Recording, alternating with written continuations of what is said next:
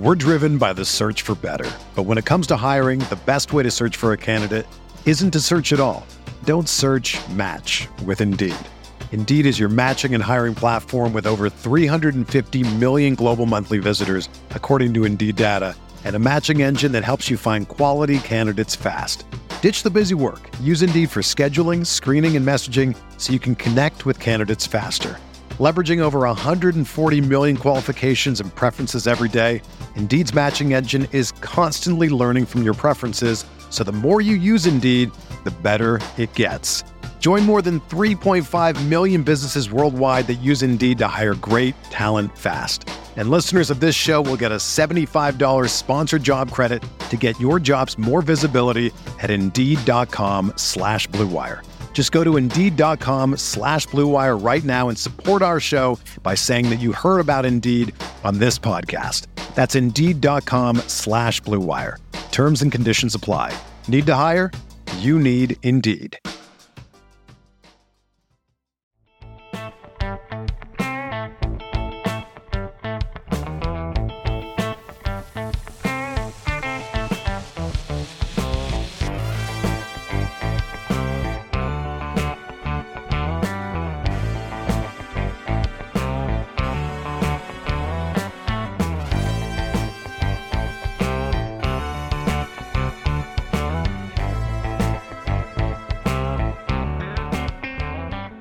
Welcome to this week's episode of Home Visit with Tyler Siskey and the Associates. Today, uh, we have Ross Dellenger, writer for Sports Illustrated, uh, one of the best writers out there. Just really like the way he tells it like it is. Uh, he keeps he's almost a old school journalist in a new body. Uh, one of the young guys tells things like it is. is very fair, uh, but he has been all over the NIL and NCAA rule changes and a guy, and I and I tell him this when you listen, but I'm not a guy that really likes to read a ton of articles, but I will read his stuff every day. Um, it's something that's just uh, reminds me of the past. So if you're anybody 40 or older, you're really going to love this because he is a journalist that tells it like it is. So I know you guys will enjoy that. We discussed the Nick Saban and Jimbo Fisher saga, um, all of the NIL stuff, recruiting, you know, all kinds of stuff going on in college football today, scholarship limitations, all kinds of fun stuff. So uh, if you're a junkie of recruiting, this is definitely going to be your episode. So sit back and relax. Enjoy this week's episode of Home Visit. Joined by my man, Ross Dellenger, college football writer for Sports Illustrated and NIL expert now. What do you think about that? Can you get that title? uh, sure. It, uh, it's kind of enveloped my life, certainly the last few months, but, but really going back to almost three years now. So yeah, I guess so. I guess that's uh that's my brand now, NIL man. I mean, I told I, I, my wife knows this. She actually laughed at me. This ha- actually happened over the weekend. I was reading one of your articles. She goes, "What are you reading?" Because I hate reading. I don't I don't like reading articles or anything else. But I read you. So that's a compliment to you. I feel you realize it is that if I read it, that means I don't read anything. So I, I really enjoy uh, really the in depth. You actually, um, I guess, what I appreciate about you is that you're you're almost like an old school journalist a little bit, where you're also you're well sourced. You you tell it like it is, um, with no agendas. Uh, which a lot of the guys have, and it's it's much appreciated on the on the uh, inside of the athletic department. Just so you know, uh, I appreciate it. I um, I, I, do. I try to be as you know as fair and as as balanced as I can. Um, I think we have too much uh, too much partiality in the world already, right? So I'm, I'm not trying to pick a side. there you trying go. to stay down the middle. Stay in the middle. That's right. All right. Speaking of picking sides, okay, so we're gonna just jump right into it. Um, I have I have to warn the the audience that I have already had a monster today, so I'm gonna be juiced up already. Um, I'm in the middle of number two right here. Yeah. Okay, in the middle of number two, but Nick Saban, Jimbo Fisher, the gift that keeps on giving. Um, it just kind of hit, kind of really took over. Was that Thursday? I don't even know now. Thursday. Mm-hmm. Uh, kind of yep. takes over um, the world, and I have received eight thousand four hundred and seventy-six text messages, um, lots of tweets. What am I going to say? What am I going to do? So I'm going to let you start off here. Let's talk a little bit about Jimbo and Nick, and get your opinion on the entire saga. Yeah, it um, you know it. I kept reading uh, Nick Saban's comments about NIL starting you know late in the fall, and every time he would talk, it would get more and more aggressive, and it was almost like a volcano, and it would just like the first time was a little bubble of lava, then it got bigger and bigger and bigger, and then he met with like the AP, I believe, met with him back in March, and it was like, oh man, you know, you the ground's starting to shake, and then boom, eruption at an event in uh, Birmingham where he was basically trying to raise money. It's you know among business people, and that and that's how yes. and, and it's what right. That's what people probably missed during the whole thing. And I think, and I'm just going to assume this. I think that's probably what he was calling to tell Jimbo and Deion when they didn't answer his call was, "Hey, look, I'm just using you guys to try to raise money to try to get into people's mind this is real and we got to do it or we're going to fall behind. And it, it actually, some of the things I talked to several coaches about one there where you live in Oxford, like he's, he's Lane is trying to get people to get boosters on board. Like this is real and going to happen. And so I think that, you know, you saw this eruption partly because of the frustration in Saban and maybe the frustration not in the, the landscape of what's happening, but the frustration with his own group of boosters and donors and business people trying to get them on board. And that's what it was for me. I think that's what it really boiled down to. Um, then, you know, Jimbo, J- Jimbo is Jimbo, right? He's, he's, that's him. He's going to call a press conference, get everybody together and talk 10 miles per hour. And that's that, you know, and, and that's what he did. Yeah. All right. So here was I'm 100% on board with you what you're saying. Um, and I haven't heard anybody really say anything about this in public because it was everybody wanted to, you know, anybody that ever has a chance to jump on Nick, they're going to jump on and pile on while they can, right? So it's like, you know, he's been they've been hammering his ass for like the last week because they they feel like they can. But Nick was at an event trying to raise like Nick doesn't like NIL. Matter of fact, if you poll the coaches, which I'm sure you have, and correct me if I'm wrong here, please, there's not but about a handful of them that really like what's going on with NIL. And the people who like what's going on with NIL have a bunch of money. Yeah. Okay. Mm-hmm. But the ones that don't have the money, they don't like it. Mm-hmm. All right. Yep. So he's, but Nick is going to adapt. People are very like think that Alabama's going away or this or that. You're sadly mistaken here. Nick will adapt, and so he's at an event that he's trying to raise money. Because trust me, Nick doesn't want to be speaking to people at Wednesday night in Birmingham in the middle of in the middle of May. That's not his. right. That's not his cup of tea. He much had rather been on the golf course Wednesday afternoon. I promise you.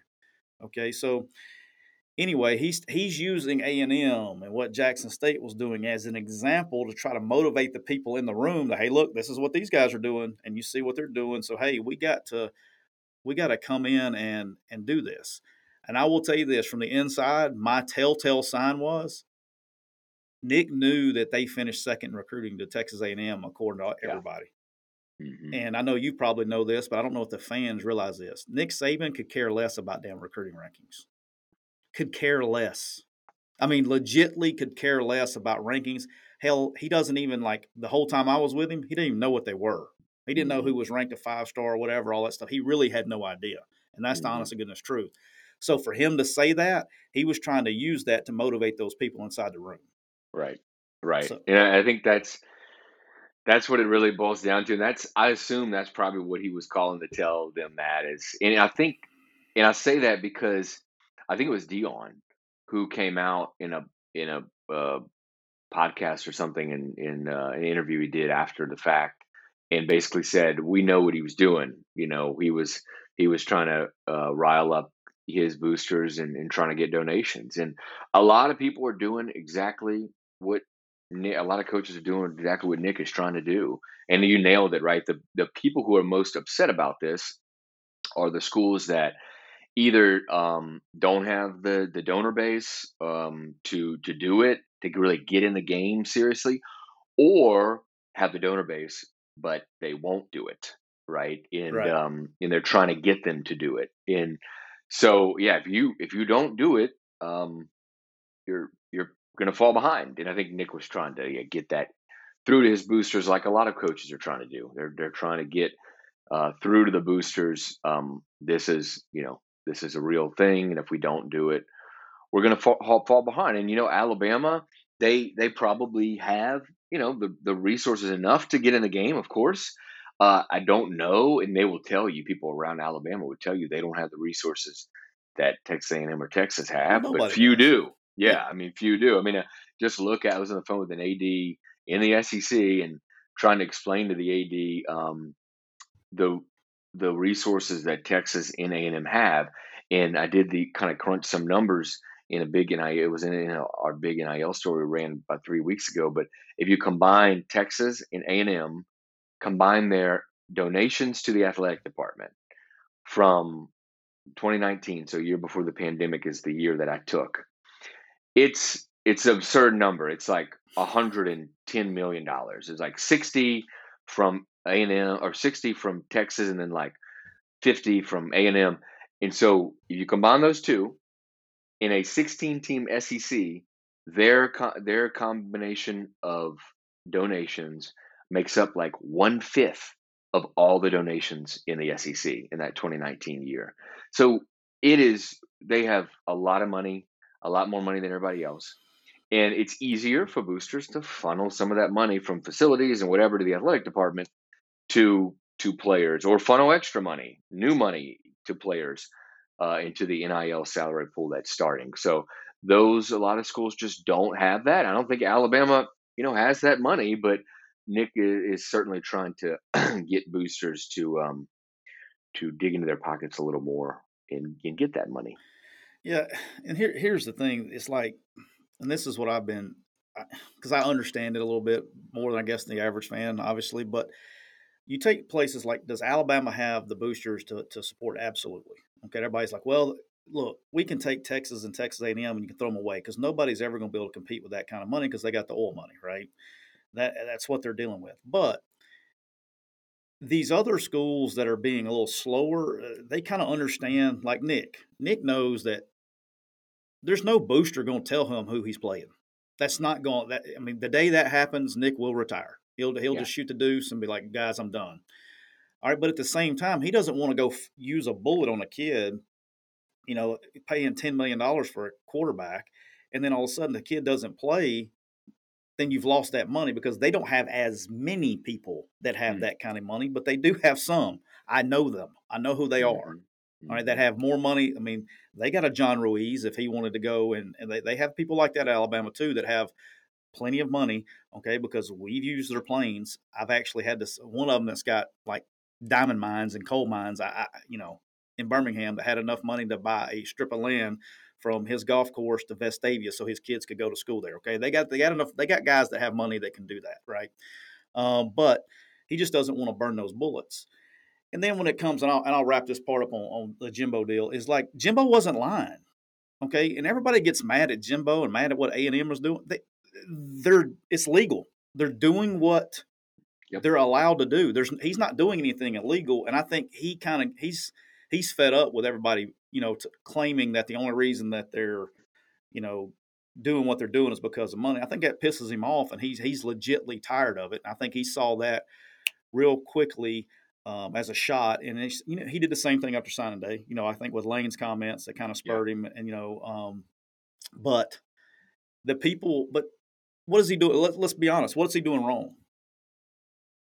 Yeah, no, I mean, right, he's uh and this is where state law comes in, NIL state law. I mean, he's he's following following they're following the law, right? They've they've got I think the big thing when you hear coaches say, um, oh, you know, they're they're cheating or they're cheating around NIL, they're cheating with NIL or well the big thing is um is it an inducement? And I it, you know, I actually ran a story today and, and we were talking about this on Monday and we ran a story, dropped a story this morning on Monday morning about about the enforcement and what's happening right now. And even if schools are using an NIL for inducements, which of course they are, right? I mean, of course they are. But but it there it's not if you if you can't if the the contract is signed after the kid, you know, signs or commits and it doesn't connect him to the school, which all these contracts they don't because these are done by savvy businessmen, right? Um if, if that doesn't happen, you're not breaking any rules. Um, if there's not documentation, the NCAA is going to have a hard time trying to pr- um, improve, prove that something an inducement. they will, in my opinion, they've been ever since last summer, they're doing everything they can to avoid the courtroom, everything they can yeah. to avoid the courtroom. And now they're dealing with people that's going to sue their ass back and that have deep pockets. Like yeah. you think John Ruiz, if the, like John Ruiz, don't be hey, don't sleep on my guy John Ruiz down there at Miami, going and, and signing all these long snappers from all over the country. He knows what yeah, he's doing. Yeah, yes, he, he's yes. he's going so far ahead of y'all. Like he's playing chess and everybody else is playing mm-hmm. checkers. Mm-hmm. Okay, that you don't become. You know, you and I were talking privately a couple weeks ago, and I was like, "Look, you don't make that kind of money in life by being a dumbass. You don't luck into it." And I mean, he's a very intelligent, savvy, like you just said, savvy business guy. And he's going and signing long snappers. Well, hey, look, why? But here's the other thing like, he's signing specialists and long snappers. Why? Because he can go give them, give them five bucks, man, and they'll be happy as hell. And then he can go give the real money to these players at Miami. I mean, he, yep. he's not going and, and, taking care of quarterbacks other places. Why not? Mm-hmm. You know, and so, he and he can now say, you know, the NCAA comes in or something. He can now say, see, I'm I'm giving NIL deals to everybody, everybody. you know. Yeah. So it, it is it's smart, and these there's a lot of people like him out there, right? You know, Florida has one, A and M has several, um, Tennessee has several. You know, uh, big smart businessmen. A lot of them are attorneys themselves.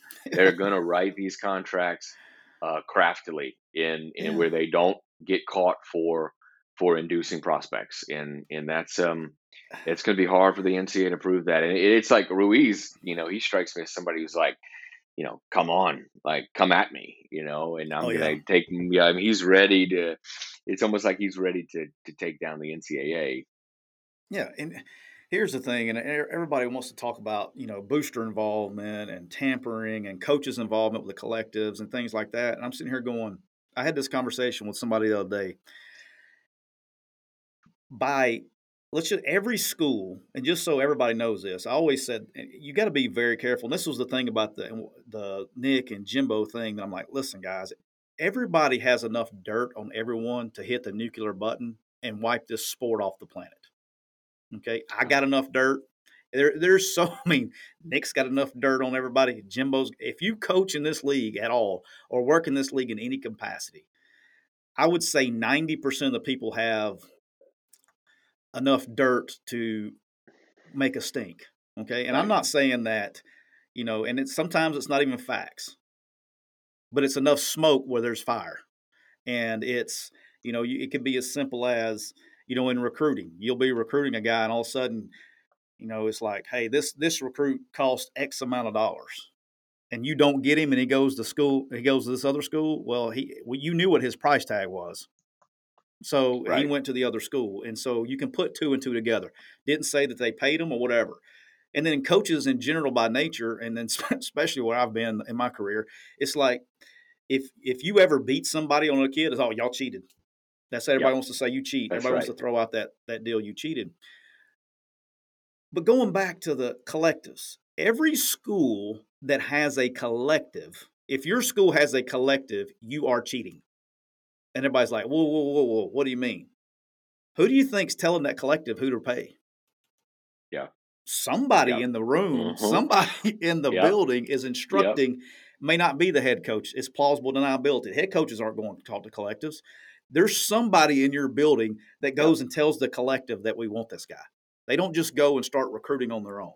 Right. Right. right? And I'll, I'll go back to that story I referenced from a couple weeks ago. Um, and, you know, these boosters – look, they don't give they don't give two you know what's about you can say it saying it's, whatever we're, we're good yeah two shits right they don't they don't give it they don't they don't care um and so i was on the phone with um uh, i think it's hugh hathcock he's the university of florida big donor who started their kind of million dollar collective and uh i I'm, I'm, know, I'm aware of who he is yeah, he's been an NIL questions. a lot longer than just the last couple of years. Go ahead. I'm highly aware. Uh, I I'm asked him aware. about you know just different questions, and he said, "I'm reading from it now." He said, uh, "We'll listen to what the coaches tell us to do. I just raise the money for them to use." he said it on the record. I mean, he said it. I mean, that is just about as blatant as it gets, right? I mean, they don't care. Um, they they don't care. Nobody is afraid anymore. They're not afraid of the NCAA anymore enforcement. They're not even afraid of their own state if they violate their own state NIL laws, which most of them say there can't be inducements. Um, but they don't even they don't care because what state attorney general's office is going to punish their own state institution and disadvantage them? It doesn't it doesn't make right. any sense. So there's no enforcement at all. So they don't care. Which brings me to the next topic, and then well, something I want to talk to you about is look right now we can talk about, you know, and I, and I will talk about the other part in a minute, but we can talk about this to we're blue in the face about, but just what you just said with the state, your state laws, your your state is not is not going to put these state institutions in a disadvantage, and so you're just going to keep having these states trying to one up each other and make their NIL rules as easy as they can to help their state institutions, because a lot of times the people that are making the laws are boosters or alumni of a university themselves. Okay, so in their state. And so yeah. until we have federal legislation, uh, which is, you know, I'd probably say with midterm elections coming up, we're probably at least a year away from that. Do you agree with yeah. that? Yeah, um, certainly not going to happen uh, anytime before this November. year before before November, right? And in in you know November is uh, going to be a big deal for college athletics. Um, you know, an NIL and a future federal uh, some kind of federal legislation. I think people privately in, in college sports would tell you that um, the Republicans taking over the Senate, retaking potentially retaking the Senate, is something that would make it easier um, for NIL to pass. I don't think it's going to be easy at all either way, but but I think it, it would make it. E- they will tell you that it would make it easier to have a Republican committee chair because the Republicans want to a narrow NIL bill. They just just want NIL covered. The Democrats want a broad NIL bill with revenue sharing, health care, a lot of things that probably are, it's going to be tougher to get through. Um, so that's why they'll say, hey, these elections are critical for college sports and getting a federal NIL bill as quickly as we can. Um, but either way, it's it's going to be hard. Even even after the elections, even if it's a Republican chair, uh, in Republican Senate, it's it's still going to be difficult to get passed. Do you find it? Because I, I find this terrible. Maybe I'm the only one that thinks like this. I find this terribly interesting. That you know, a couple of weeks ago when Sankey and the I don't remember it was a Pac-12 commissioner went to uh, D.C. to meet with senators and Congresspeople to uh, talk about NIL legislation and try to get something done. Do you know whose name never comes up in those conversations? Hmm why does Tommy Tuberville's name never come up in hmm. those conversations? Why isn't he meeting? I mean, the guy was a football coach in the Southeastern Football Conference. Like him and Sankey know each other. He is a sitting. He's a sitting. What's he? A congressman? I guess. What is he? Senator. Know, is a senator? Senator. He's a sitting yeah. senator, and a former football coach. Oh, and from the Big Twelve, SEC, I guess American, whatever, all these leagues. And he never comes up in these conversations. Why would? Why in the hell would he not? Yeah. Well, so that's a great point, and um, he's been a little quieter about it, right? Uh, yeah, uh, a lot has. I, I think privately, yeah, I think privately he's been a little more talkative to people. In fact, there was some NIL folks that came up here in it was over the winter, December, January, and I went to have dinner with them, and they mentioned that they had met with Senator Tuberville like the night before. Yeah. So I think he's meeting with people. It sounds like uh, he's trying to work things. It sounds like behind the scenes, but he's good at that um, too. Yeah, he is. Yes, he is. So I, I think he is involved. I just yeah, he has not been as as public as as some others. Um, so it should be interesting. But I think as this goes, he might be more public. But again, um, it, this leads us to the Republican Democrat thing, right? Um, there's a lot of Republicans that um, they're not going to want a broad bill that encompasses all this other stuff like revenue sharing and long term health care and such like that. They're going to want a narrow NIL bill. And um, I think a lot of them are almost afraid to speak out uh, because they so- sound like they might be anti-athlete pay or whatnot. Which when he he probably would talk about it with a little truth serum. Tommy Tuberville, I would think, would would tell you that he probably likes college football the way it was a year ago or more, uh, where it was an amateur sport. So there's that too. All right, so I'm going. Uh, I'm I'm I can't sit here. I, I'm all for the, the kids getting paid. I really am. All right, I think they should get paid. I think it's a great thing. I don't argue with that. It's just it's gotten so out of hand so fast. But uh, at the same time, that's what happens when you don't have a plan.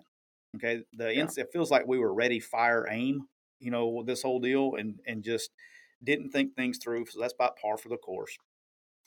But I guess it, at the same time, and, and you and I talked about this probably. I want to bring this up. So, you know, I've always said that I don't think you can fix NIL until there's some kind of federal, and I don't think it's going away. I think it's going to mm. be there. There could be some limits, but short of federal um, federal legislation allowing basically the schools to pay the kids, all right, there's not going to and putting everybody on the same rules. And, and going back to the Jimbo Nick Nick thing, that's what they want. They just want everybody on the same rules, whatever that is. The transfer portal, and you and I and I and and everybody, I've always said if you can go back in the meantime, while we're waiting on this federal legislation that will or will not come, go back and take away the one time transfer rule. I've been yeah. told, not by just you, you did tell me this, and I'll say, you say you can't do that. That toothpaste is out of the tube. That's what you were telling me. And you're not the only one that's told me that. Several people say, oh, you're, you're not going to be able to go back and fix that. My question is, why not, though? It's not federal legislation. There's no deal on it. Why couldn't they go back and say, take away the one time transfer rule to try to get some curb on the tampering, curb on the recruiting part, getting the kids back to picking schools for what they're for. Yeah. Why couldn't they do that? Yeah, well, that would. So let's go back to what happened um, last summer. Uh, right. The Alston case, the Supreme right. Court case, where the NCAA lost nine nothing, and just got buried. Um, by a by a conservative leaning court uh, just got buried and so, I, what the bottom line of the Alston ruling was, from the way I understand it, because I'm definitely not a lawyer, but I've talked to enough to understand that. that Did you stay uh, the Holiday Inn Express last night? Yeah, yeah. You you can't limit or restrict athletes, plain and simple. And so, one of the things to appease the court, the NCAA did, and I assume it was partially to appease the court, was before the Supreme Court ruling came out, they lifted the one-time transfer, or they lifted the transfer you know, made made transfers immediately eligible. And I one time at least in their career. Um, I well, that's what I'm saying. They're still that, limiting them know. by saying you only get one time. If they were, they saying, are. Which you which see what I'm I'll saying? Get, which I'll get to in a minute. So I think if you, it's hard to go back, right? It's hard to go back. So if you go back, you are opening up yourself to all kind of lawsuits. There will be a class action almost immediately saying they're you know limiting restricting athletes going back to the alston case like it'll be immediate. Like to me that's not happening. There's just no shot. What's going to happen is it's going to go forward. It's going to eventually be not instead of one time transfer it's going to eventually be unlimited time transfer. That's that is where we're heading is unlimited time transfer because you're going to have players who are going to be denied by a waiver after they transfer the first time they're going to sue and you're and they're probably going to win in court. Like I think a lot of people would say they would win in court based on the Supreme Court ruling. So, and Todd Berry from the AFC has said this multiple times. He is telling his coaches, guys, just take it from me. It's going to be a one. Eventually, it's going to be a unlimited time transfer. So we're going to he- we're probably heading in the other direction. You're 100 percent accurate. We're going to talk about this because I was literally getting to this. We're going to talk about this when we talk about it, uh, doing away with the 25 and going straight to 85 because coaches are going to start cutting kids. If they can get 85, it, just get to 85. They're going to cut kids that can't play. And so they're going to take a transfer guy that can't play, and then they're going to cut him. So the kids are used as one time transfer. He's going to file an appeal. Here we go. And as soon as it gets granted the first time, kid's going to lawyer up, and here we go. And it's the same. It's going to continue the cycle. That's why. That's why I was saying. I mean, eh, you're going to fight litigation regardless, one way or another, right? Yeah. We're going, the NCAA is going to court. It's just a matter of what they're going to court on. That's why I said it's a lot easier to fight that because there are no state laws on that. You're going to fight 50 different lawsuits if you go try to do NIL legislation with the NCAA. Right. So might as well go fight one. You know, and well, so that that's yeah. the whole deal with the, the transfer portal thing. And, and I don't, it, it's not going to stop NIL. It's just going to eliminate some things. Um, I get a kick out of this. We were talking about this morning. We had our staff meeting this morning. We are getting ready to roll, and I was joking have you you know have you noticed all these like uh, everybody's releasing their top fives and their top eights and their top 12s mm-hmm. I, it drives me nuts but it's like a who's every one of these kids that post their their um their top fives or let's say it's like a mm-hmm. who's who of nil okay it's like releasing my top five today it's texas it's texas a&m it's tennessee it's oregon and then on the side it'll be like nebraska so you really want to go to Nebraska, but you just you're you're that's where the kid really wants to go. They'll put the school that they really want to go. The one that just doesn't stand out is usually the place yeah. where they really want to go, and then yeah. the other ones are NILs of NILs. Have you noticed that? Yeah, I I, I think um, Miami's in a lot of top fives right now. It's yeah, amazing. That that's right, aren't they? Uh, they are. Um, you know what? I think me and you have talked talked about this when I was visiting. Um, when you look at the the yeah, the the, the rankings. Let's just go from you. You're talking about player like ranking stuff, but I wanted to go talk about the collective rankings. And have you seen this? And they coming out now with collective rankings. You told me about and, it, and I still hang on. Yeah, and like eight of the top ten all fall into the same category. These are teams that have either never won uh, consistently, or they're like ten to twenty years removed from winning, from having consistent winning in championships. They are kind of desperate teams with a lot of resources and highly motivated, passionate, passionate, yeah, passionate big boosters who, man, see the opportunity we can get back in Texas, A and M, Tennessee, Miami, Nebraska, USC. Um, they're all they're all kind of in the same grouping, right? They are kind of desperate to get back to that level of winning. Florida, um, they're they're all right there. That have not won consistently in 10 plus years or ever and want to get there and have the resources to do it. And that's what's fascinating. And all those teams, that get back to your question, you can find a lot of those teams in a lot of top fives and top tens from players, right? They're all right there and they're all right there for a reason. And Lane Kiffin, I mentioned this before we went on, but I sat down with him uh, last week and he just, you know, he said flatly, you know, at the elite level, the four and five stars, maybe even the three stars, a hundred percent of them are making their decision based on the highest bidder. He said. I mean, plain and simple. It's not any longer hundred percent accurate. It's not conference. It's not coaches. It's not the beautiful campus or the city. I mean, some of these kids now. He says he said he had two instances of this. One instance was a kid had never visited the campus of the school he signed with. He just took to the highest bidder, and he said another kid never talked to the head coach of the of the school he signed with. It's hard to believe, but he said it's true, and he said it's happening a lot, um, and they're just going to the highest bidder. I mean, that's not that's hundred percent accurate. I know for hundred percent fact that's happening. So he's not. I mean, that's that's true. What he's saying is absolutely true, and it's just what I mean. What what are we doing? I mean, I don't know, but that's the whole point. That right there is what I'm talking about with a one-time transfer. And I was telling Neil on his show a couple weeks ago, the kids are doing this. They're going, okay, who's the highest bidder? Okay, this is how much money you have. Now, I really like this school over here. This is really where I would want to go. Mm-hmm. They just don't have the funds. And so, what I'm going to do is I'm going to go here and I'm going to get paid. And if it doesn't work out, work out, then I'm going to go to the school I really want to go to. And, and, and there, it's like I was joking. It's like kind of having like the cute girl scenario, right? It's like, you know, it's like getting a hall pass from your wife or something. It's like, hey, there's this really hot chick right here, and if she's she's really crazy and I'm gonna go have some fun with her until she drives me crazy, then I'm gonna go hang out with a cute girl, like when you're in high school or something. It, it's insane what what we're doing um, to this game. I don't know, man, but it, it's uh, but he's 100 percent right. That's happening. I know for a fact it's happening. Um, it's very disturbing uh, that, and then it's just a matter of time. I'm surprised we haven't had a story yet. So some kid gets hammered with taxes uh, from these NIL deals. I'm kind of waiting for that shoe to fall. So that'll be the next story that happens. All right, here's a question for you.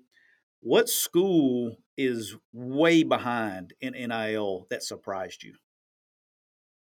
That you thought I was like, when you when all this stuff came out, you're like, oh, they're going to be on top of it, and they're way behind. LSU. Um, LSU. Ha, you know, have the they have the resources. I think they have the booster groups. Um, they don't have again, they don't have what Texas and, and, A and M has, but but nobody does. But they have enough to get together. They have enough passionate boosters, and they they have read their state law pretty conservatively. um, and it's changing. It might change or have changed this week. You know, by the time this publishes, and it, it, it, it will say it will be amended to say schools basically schools can have involvement. You see the the laws changing in Missouri, Tennessee, Mississippi. Uh, they all changed to basically say schools can have more involvement. Uh, you'll see uh, Louisiana is doing the same. In that, Louisiana LSU people say is what stopped them from starting basically a collective. So they've read it really conservatively that it stopped them, you know, from from forming a collective. But they are way behind. They are, and we wrote in that that big NIL story a few weeks ago about Gordon McKernan. He's a lawyer in Baton Rouge, in uh, LSU grad, grad and all that, and, and big alum, and and he is the only one basically, you know, participating in NIL with the team um, because they don't have a collective. So that's one that's really far behind. I think early on, uh, Alabama was was far behind, or certainly behind A and M more than they wanted to be, uh, behind some others. Um, I think that, that was a product so, yeah. too. Alabama was probably a product of, uh, you know, quarterbacks are going to get all the money anyway. Um, besides, of, I mean, for the majority, you know, the other ones are still getting mm-hmm. money, but um, big money. And Bryce already having his own deals and, and not feeling the need to go get money for a guy that's getting. I mean, he's making a gazillion dollars to start with. Um, you think LSU is a little bit of the same deal you talked about earlier, where they just had won a national championship a year ago or two years ago now? Do you think that's a product of it? Maybe, yeah. You know what? Also, it could be a product of is, you know, LSU is a place that again, not like the A and M's in Texas, is where they have a hundred plus. They got a few million dollar yeah. million dollar type donors. LSU might have fifteen or twenty. Um, right. And those people had to pay seventeen million dollars to buy out Ed Orgeron. Had to pay or had to get funds together to pay Brian Kelly and his new staff Kim Mulkey is the highest, I think, makes the most money of any women's basketball coach in the nation outside of Geno Auriemma. They gave her women's basketball. They gave her a, a huge contract. They hired a new basketball coach because of dismissing Will Wade. New baseball coach. They just yeah they hired a new baseball coach and they just renovated the football facility. I mean that's a lot of money. All this stuff this stuff piles up. I mean it's a lot of money. And so I wonder if they went to them, went to boosters, whatever, and said, wait, we got to give more money? Like, we got to give more money and it's going to who? Wait, the players. Hold on. Wait a right. second. You know, and I think that's part in a lot of places, that's part of what happened. Yep. That's why I always go back to you and I have talked about it. I think federal legislation. We look. I mean, the Pac-12 of all people. I think I saw this the other day, and it had maybe in you retweet or something. I saw the other day is Pac-12 got 19. Was it 20 million dollars? 19, 20 million dollars back from from you know mm-hmm. to divide amongst the conference why don't they take that money you're getting every year?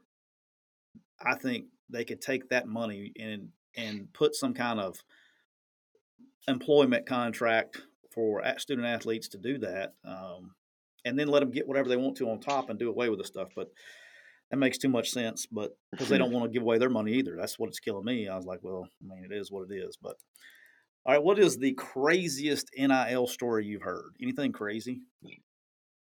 Well, I mentioned it earlier, right? Some things with Lane told me about how kids haven't haven't uh, talked to the head coach and signed with the team, or haven't visited the campus and signed with the team because of you know they were basically the highest bidder, the highest NIL bidder. So those things were wild. Um, I think of a specific like story, and I, I wrote about it in that in that story a few weeks ago, but there was two SEC two SEC Western Division teams. Um, and one team had an in-state prospect, a five-star in-state prospect committed for months. And the other SEC West team came in and offered more NIL money, plain and simple. And the kid went back to his in-state team that he had been committed to and said, "Okay, like you got to give me, you got to give me more money." And uh, they they didn't or they couldn't, and that was that. Kid went to uh, the team that offered more money and, and went out of state. Um, you know, you so narrowed that, that down to like two schools, right? By doing that. Yeah, yeah. So, so anyway, it's either so, Auburn, uh, Alabama, or it's Ole Miss, Mississippi State, and I know. No, no, no, no, no, no. It was SEC out of state. It was it was an out of state. Oh, well, out of state. Okay. Yeah. Well, okay, it was. It, there was an out of state SC West team that yeah came into the in-state SEC West team. Okay.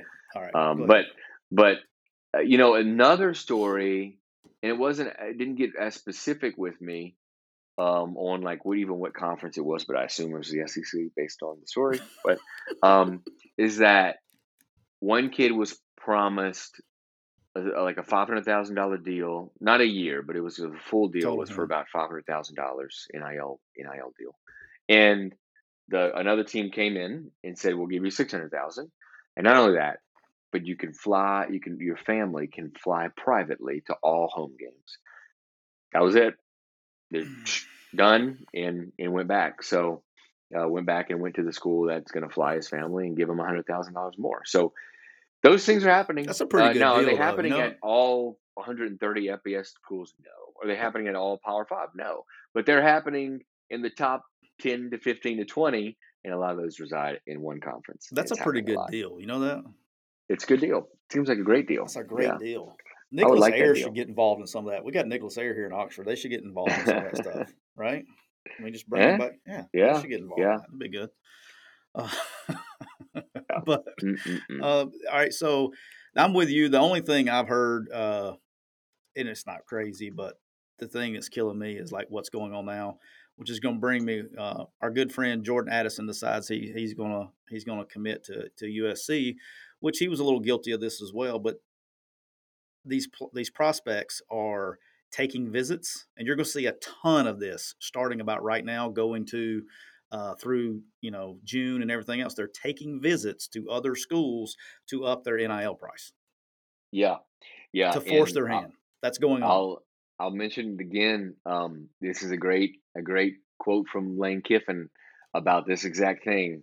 Um, in in the Q and A I did with him. Uh, Happened, happened to Ole Miss got it happened to Ole Miss. Yeah. Go ahead. I was gonna read it word for word because it's it's uh it's great. But Lane was talking about um a quarterback. Every yeah, every well, he was talking about every year. Um, why? Okay, he was comparing it to the NFL, and if if NFL players didn't have a contract, if they weren't bound to a team every year, would an NFL player not like be in the free agency pool and, and not be recruited by other NFL teams and not wanting to drive his cost up? Of of course they would, yeah. right? And he said he can he can see this happening more and more. And now I've finally gotten to it. So he said he said, let's be realistic. In pro sports, if you are the agent of a player and the player can opt in a free agency every year and come back to where their previous, you know, school was or team after testing the waters and driving the price up, why would you not do that? Right. And he said, why did Bryce Young not go into the portal this year? If you're advising Bryce Young, why did you not tell him to go into the portal and then walk into Nick Saban's office and say, hey, I want to be here, but I've got to protect myself. So I'm going into the portal and I want to come back here as long as you match the offer.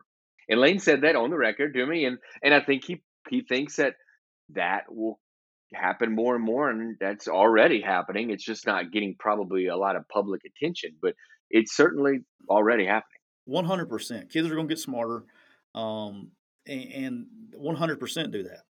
And i think that's what we have here with the little jordan addison case. And look i don't hate the players for this either. Like look at jordan addison. This is this is we were discussing this in our meeting this morning. Do you know this is a fact. Jordan addison is going to get paid more this year than George Pickens is going to get playing for the Steelers. I want you, I want you to think about that. I mean, does anybody yeah. else see? I mean, what are we doing? I mean, he is a good player, okay, and he's probably going to be a first round pick because he's going to get plenty of touches. But he's not like a slam dunk top five kind of pick.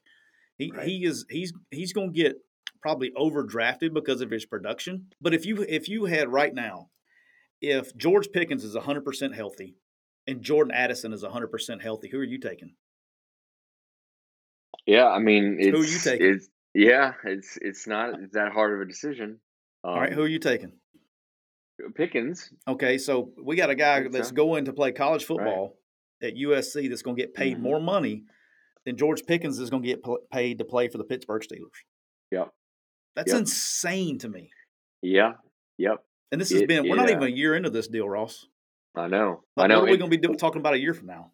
Well, right, and the prices are just going to keep on. They're like, keep going, going, up, going up and up. And I, I was talking to a recruiting director um, at a SEC school, and uh, I said, uh, and I anonymously quoted him in that story a few weeks ago. But it's like, okay, so what what has changed from the previous, you know, cheating that happened in the SEC for years now? What has changed now? What is how does NIL change it? And he he said, well, when a kid would come to us and say, hey, we're getting, you know, you know, in the past, 50,000, 75,000 from this school, usually be like, ah, that sounds like bullshit, or well, I don't know if that's really true, or now yeah, you knew who was paying it and who didn't.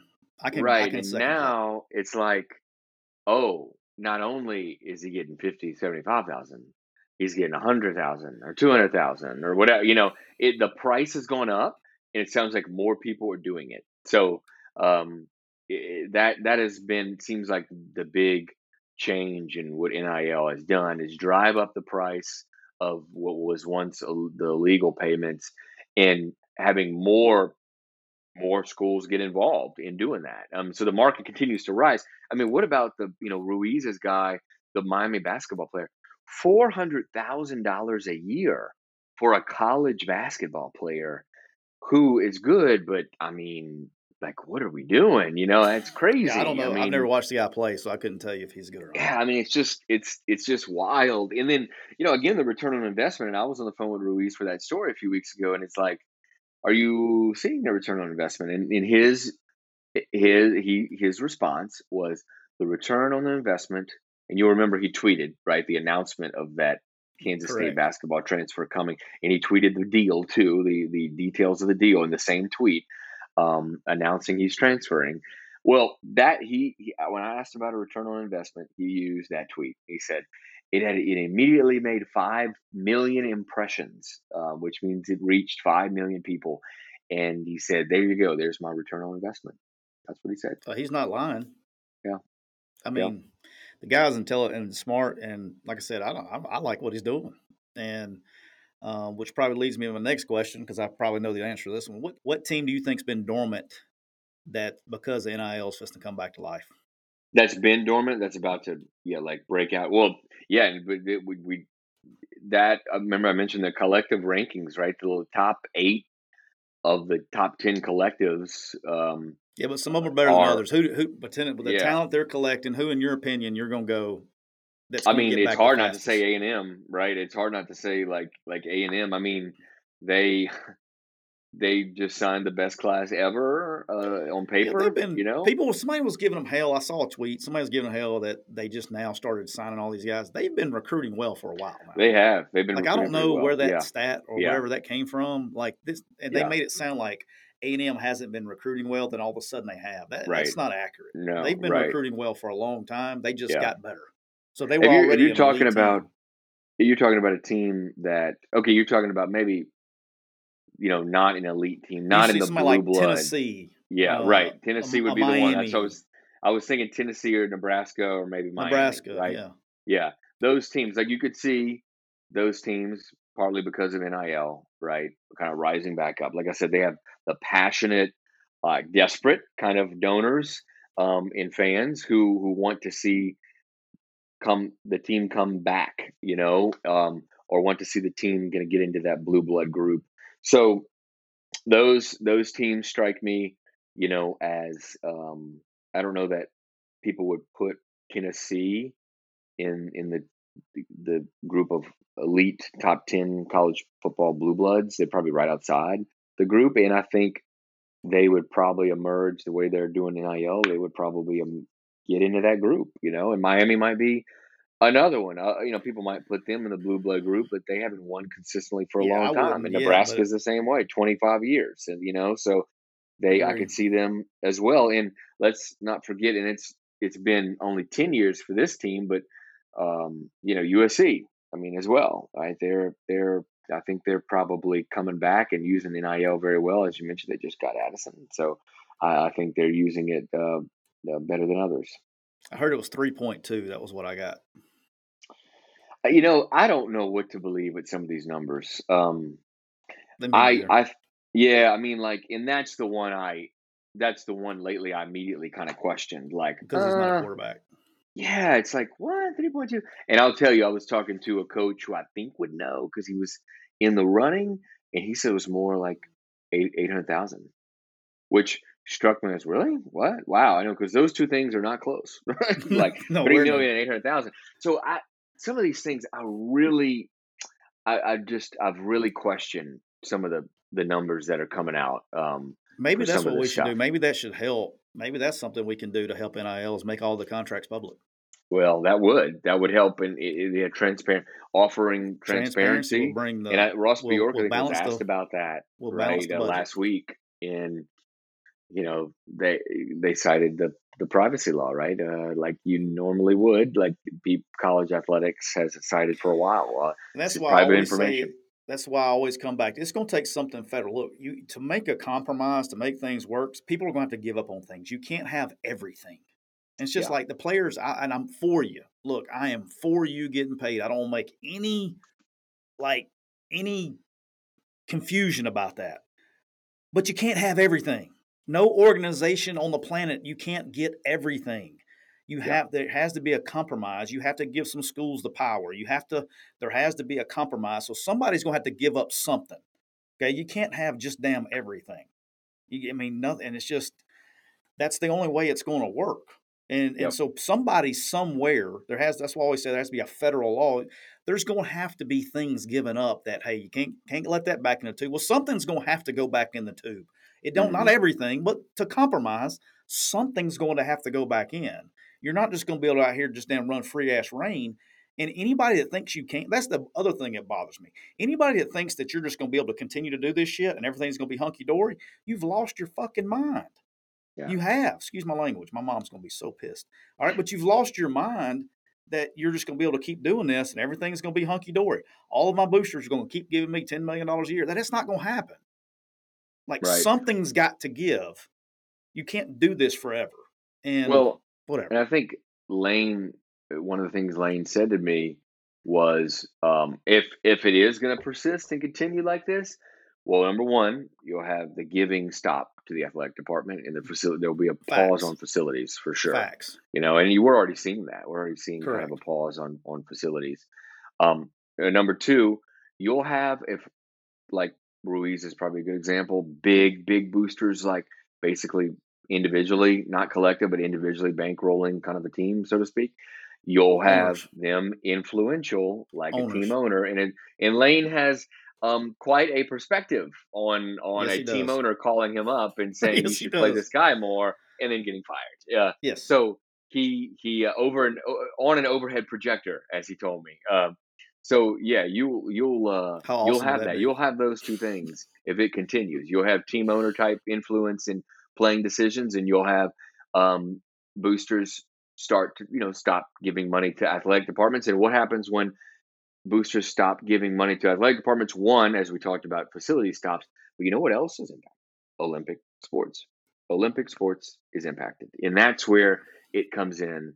Uh, where the non-revenue sports that lose two, three, four million dollars a year, you rely rely on donor contributions to go a lot of that to those sports. They're going to be impacted. Outside the top 15 schools in the nation, schools break even or lose money, or athletic departments break even or lose money, and that's what a lot of lawmakers don't understand up here in DC. Is man, like outside of the top 15 to 20, they break even or lose money, and when you pull money from an athletic department and give more resources to football, give more donations to football, it is going to impact the non-revenue. All right, let's talk about that. Let's get off NIL. I know we it's like a damn saga. I I know you probably tired of talking about it too. Are you ready to start covering something else? By the way, Uh, yeah, yeah, I, I am, I am. I was writing about SEC uh, football schedules, and I'm like, ooh, this is fun. I'm doing something that's, yeah, not not having to talk to lawyers, you Yeah. know. So yeah, anything. All right, let's talk about the scholarship numbers expanding in uh, equivalency sports. So we've talked about it a couple of weeks ago now with ba- you know baseball. It's eleven point seven, maybe going up to thirty five and things like that. How do you see that turning out? um, yeah. What happens I, to uh, a Southern? What happens to Southern Miss? What happens to Monroe? What happens to like Southern Miss? Like they're going, they're a elite baseball team. Right. Are they going to be able to continue to be an elite baseball team? It depends on their conference, right? All these decisions now, this is part of the Alston ruling. All the decisions from the NCAA that normally was made from by all the you know committees made up of Division One leaders at 350 schools that aren't homogenous at all. They're all very different, have different financial backings. The decisions on scholarships and restrictions and stuff and limitations and all this were made by committees of all those groups of 350 colleges and schools. And they're made in a in a vein to try to get competitive equity to try to arrive at competitive equity. And it's just failing and the big schools basically with the money are have been handcuffed and they want more power and the alston ruling means that the ncaa does, needs to have less power. So all these decisions are coming down to the conference level. So the conferences will decide how much partial scholarship uh, will they give? How much scholarships will they give? And, how many coaches can be on a coaching staff? Um, and they still have, have this thing those. called Title IX. That's that's not going. They do. Away. They still and Title IX will be the regulator. That's going to be you give ten more scholarships for baseball. You got to give ten more scholarships to a women's sport as well. So that'll actually be that'll give it regulation in some way. But it's going to be interesting to see what different conferences do because conferences, you know, the SEC is very different from the MAC. The MAC very different from um, the West Coast. Uh, well, you have some Conference. teams too. There's going to be a ton of sports being added. Okay, because you, you got some some schools, I think, and you can correct me if I'm wrong. Maybe you looked into this, I haven't, but I I think Ole Miss is like at the minimum sport that you can do. Sixteen, so I you, think, is the minimum. Well, I can guarantee you, across the street, baseball field, they're they're going to add they're going to get to 35 scholarships. Okay, so mm-hmm. when they mm-hmm. do that, they're going to have to add a female sport. They'll so, have to add, or they'll have to just add scholarships to like women's track or right. but you remember, football takes up eighty five of them already. So when it you does. add those, because right. the right. female sports that are equivalents or whatever that don't get fulls, they're already getting more anyway. So when you yeah. you start maxing those guys out, mm-hmm. you're going to have to create another sport. Right. There's yeah, no it, it might be that, that that might be the case. You're right. That there's going to be women's. Gym, there's going to be a gymnastics team and a bowling mm-hmm. team and a swimming team coming soon. I, I imagine. Yeah. um, yeah. Hey, by the way, my wife can be the gymnastics coach. Just thought I'd throw that out there. Um, but no, just all kidding aside, you're, you're going to have these, and then how does you know, you know, there's going to be some schools that have been that are going to say, hey, no, we're just going to keep doing 11.7 or whatever it is, and then oh, you're oh, yeah. going to screw your whole league. You're going to basically take the competitive edge around. I mean, it's just I don't know, man. It's just well, we, have taken a simple sport and a simple organization, and in the process of like ten months, screwed it up amongst all oblivion without having a plan.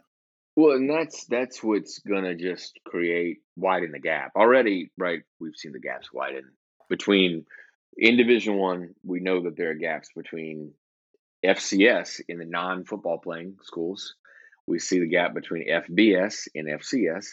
We see the gap between Power Five and Group of Five. Now, what we're seeing is the gap between within the Power Five. Yep. And there is a, probably a top 10, 20 or so. And then there's kind of everybody else. And you're going to see that gap probably widen because of NIL, but also because of these concepts from the transformation committee we're talking about. It's just going to widen the gap because you're going to have, because the conferences can't collude and get together and set on a specific scholarship, whatever limitation. They can't collude. Um, they'll be sued. So they got to do it on their own. And you're going to see the SEC, which has a lot more money than the Pac 12 and, and pours more money into resource baseball and stuff like that. Maybe go 25 baseball scholarships. Maybe the Pac 12 says we're only going to 16, you know? And it's just going to widen the gap in recruiting and widen the gap between all this. So we're, look, the end of the road here is we're headed towards some kind of professionalized model of of college football, you know, that is is gonna have maybe collective bargaining and revenue sharing and whatever else, and is gonna include, you know, 20 teams, 40 teams, 60 teams, whatever, but it's not going to be that many as we have now. I agree. It's going to be NFL junior. The USFL yeah. is in trouble.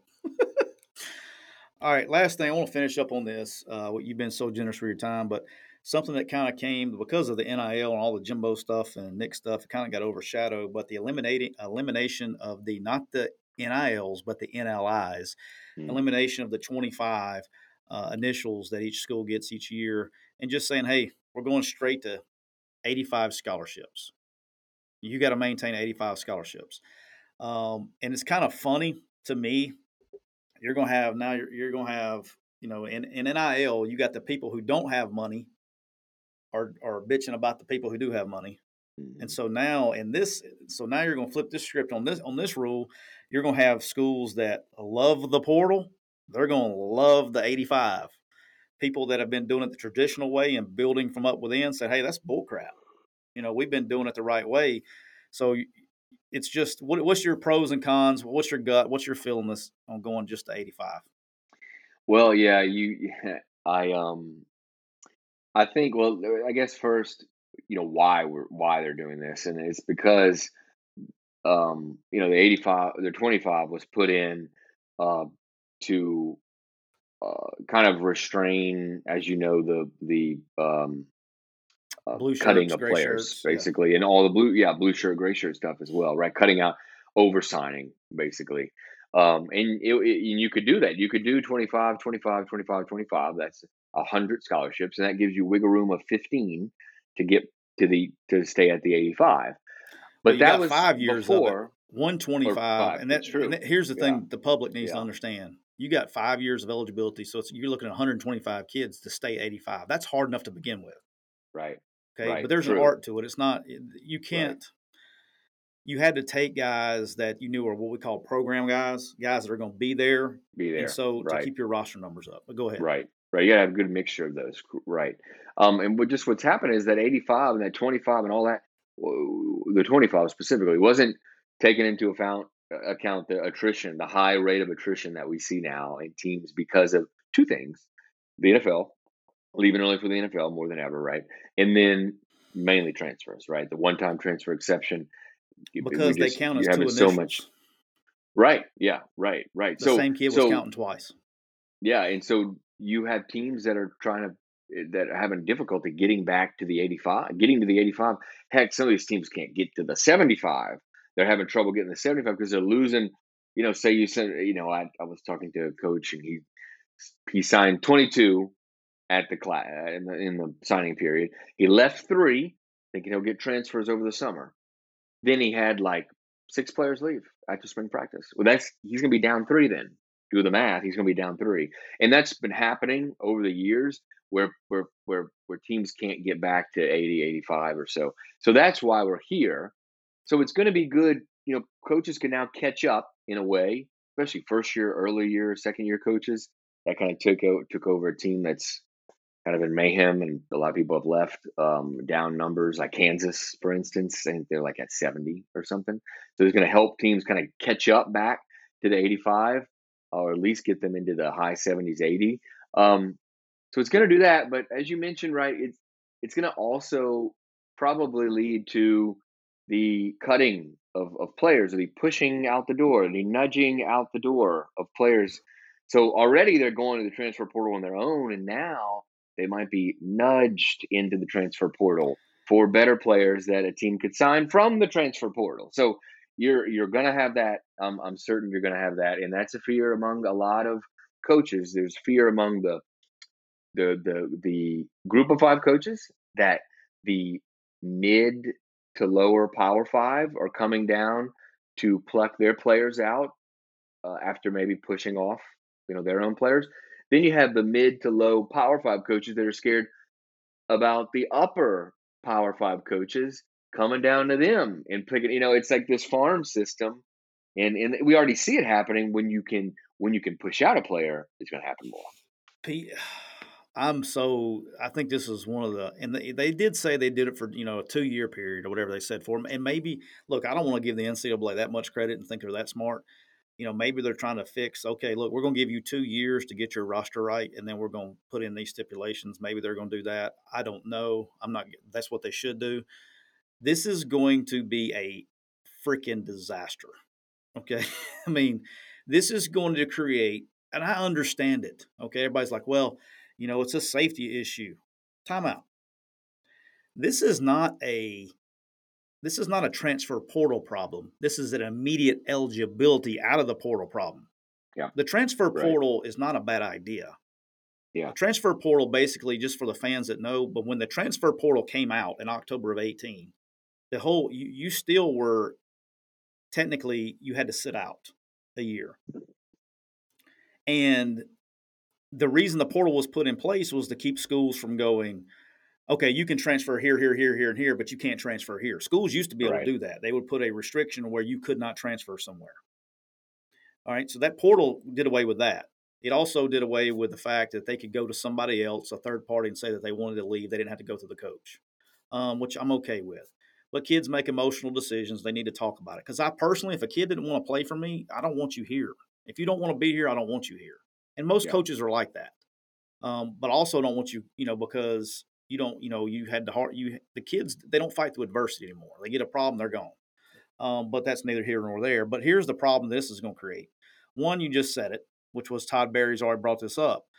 Now kids are going to get cut on ability because they have no penalty for cutting kids. So if you stink, you're getting cut. And when you get cut, now I'm going to go, what if I took a portal kid that stinks? You know what I'm fixing to do? I'm mm-hmm. fixing to cut you. Well, now I've just lost my one time transfer. And now you get put in the portal. So now the kids are going to call foul and they're going to start suing. Here come the lawsuits. All right. Yep. I, it blows my mind. We're sitting here scared to death of lawsuits, and you just created one. That's mm-hmm. going to happen. Yeah. And it's going to happen. It's going to happen in January or December when a kid gets cut. You watch. It's going to happen. This year, it will happen. And but they don't yep. have enough foresight to see that. That bothers Unlimited me. time transfer. Yeah, that's what it'll lead to too. Yeah, it's going, that's, that's, what, what you're that's exactly right. That's what it's going to come to because the NCAA, the kid's going to lawyer up and they're going to be like, I don't want any part of that. Go ahead and go. Go ahead and go. And now there's going to be precedent than every kid here. It's just going to be a snowball effect. All right, that's problem one.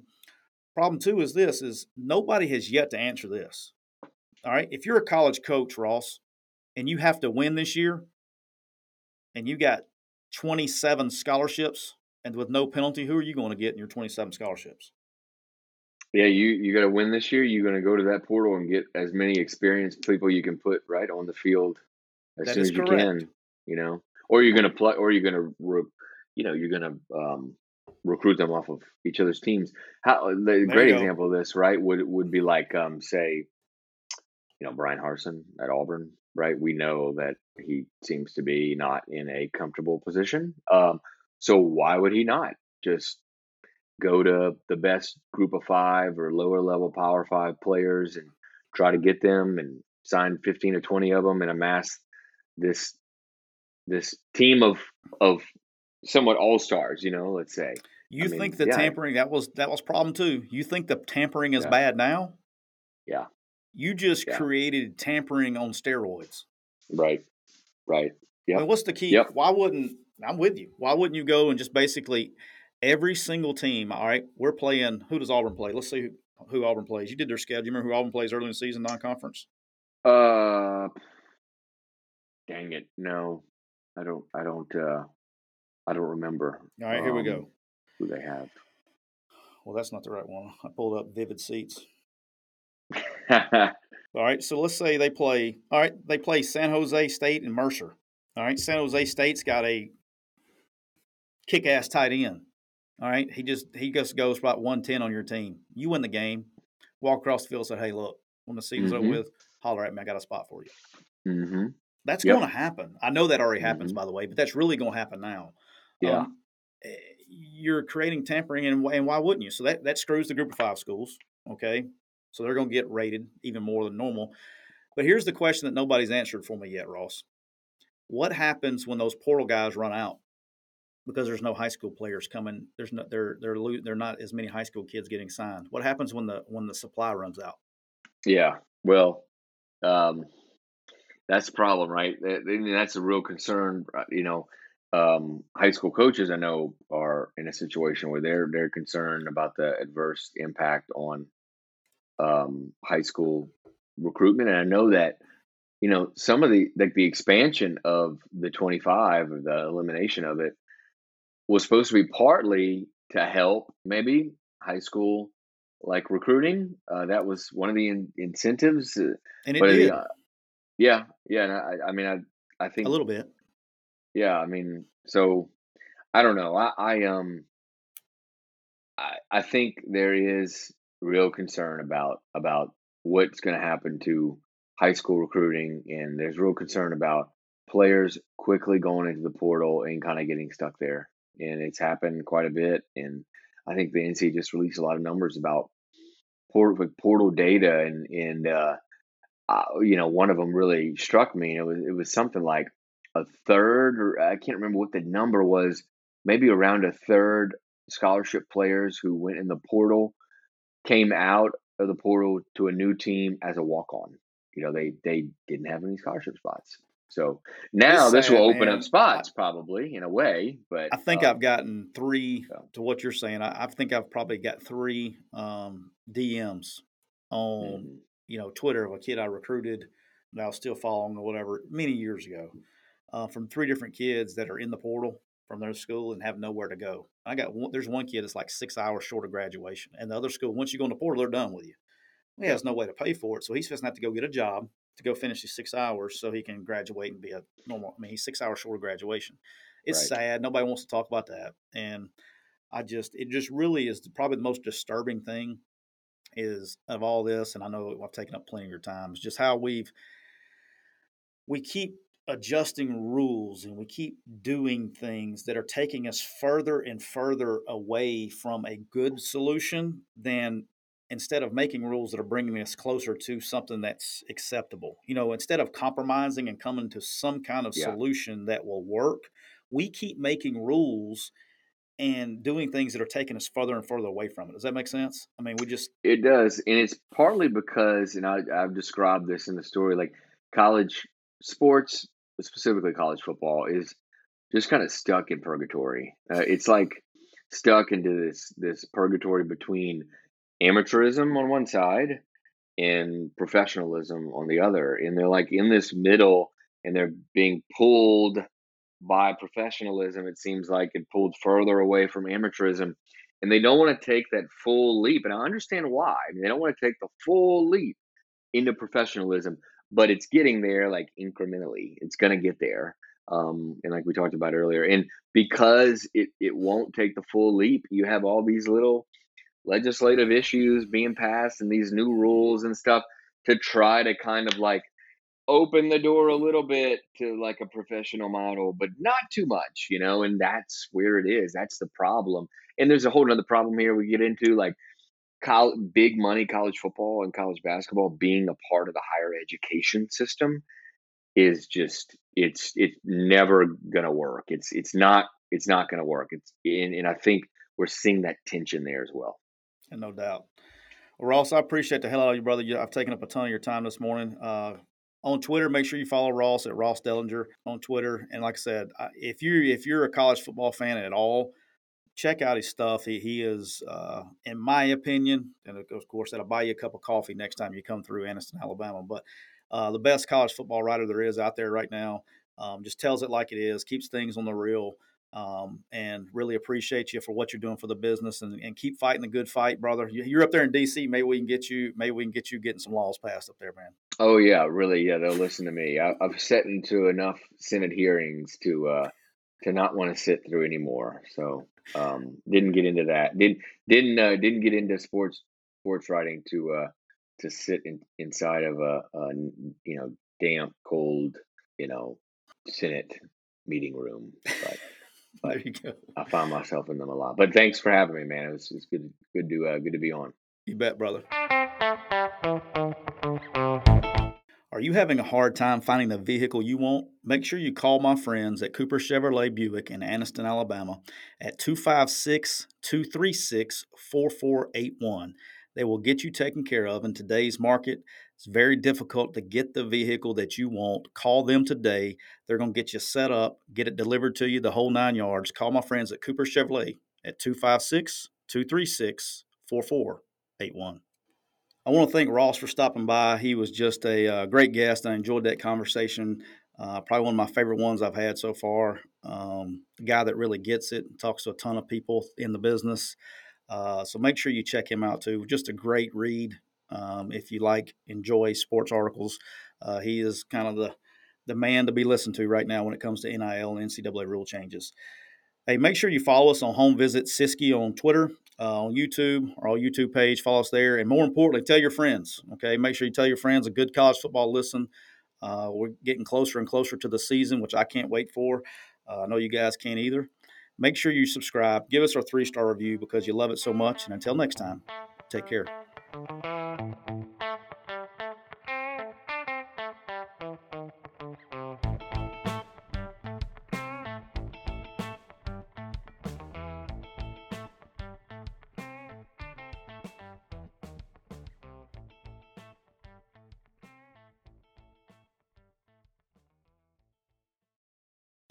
Whether you're a world class athlete or a podcaster like me, we all understand the importance of mental and physical well being and proper recovery for top notch performance.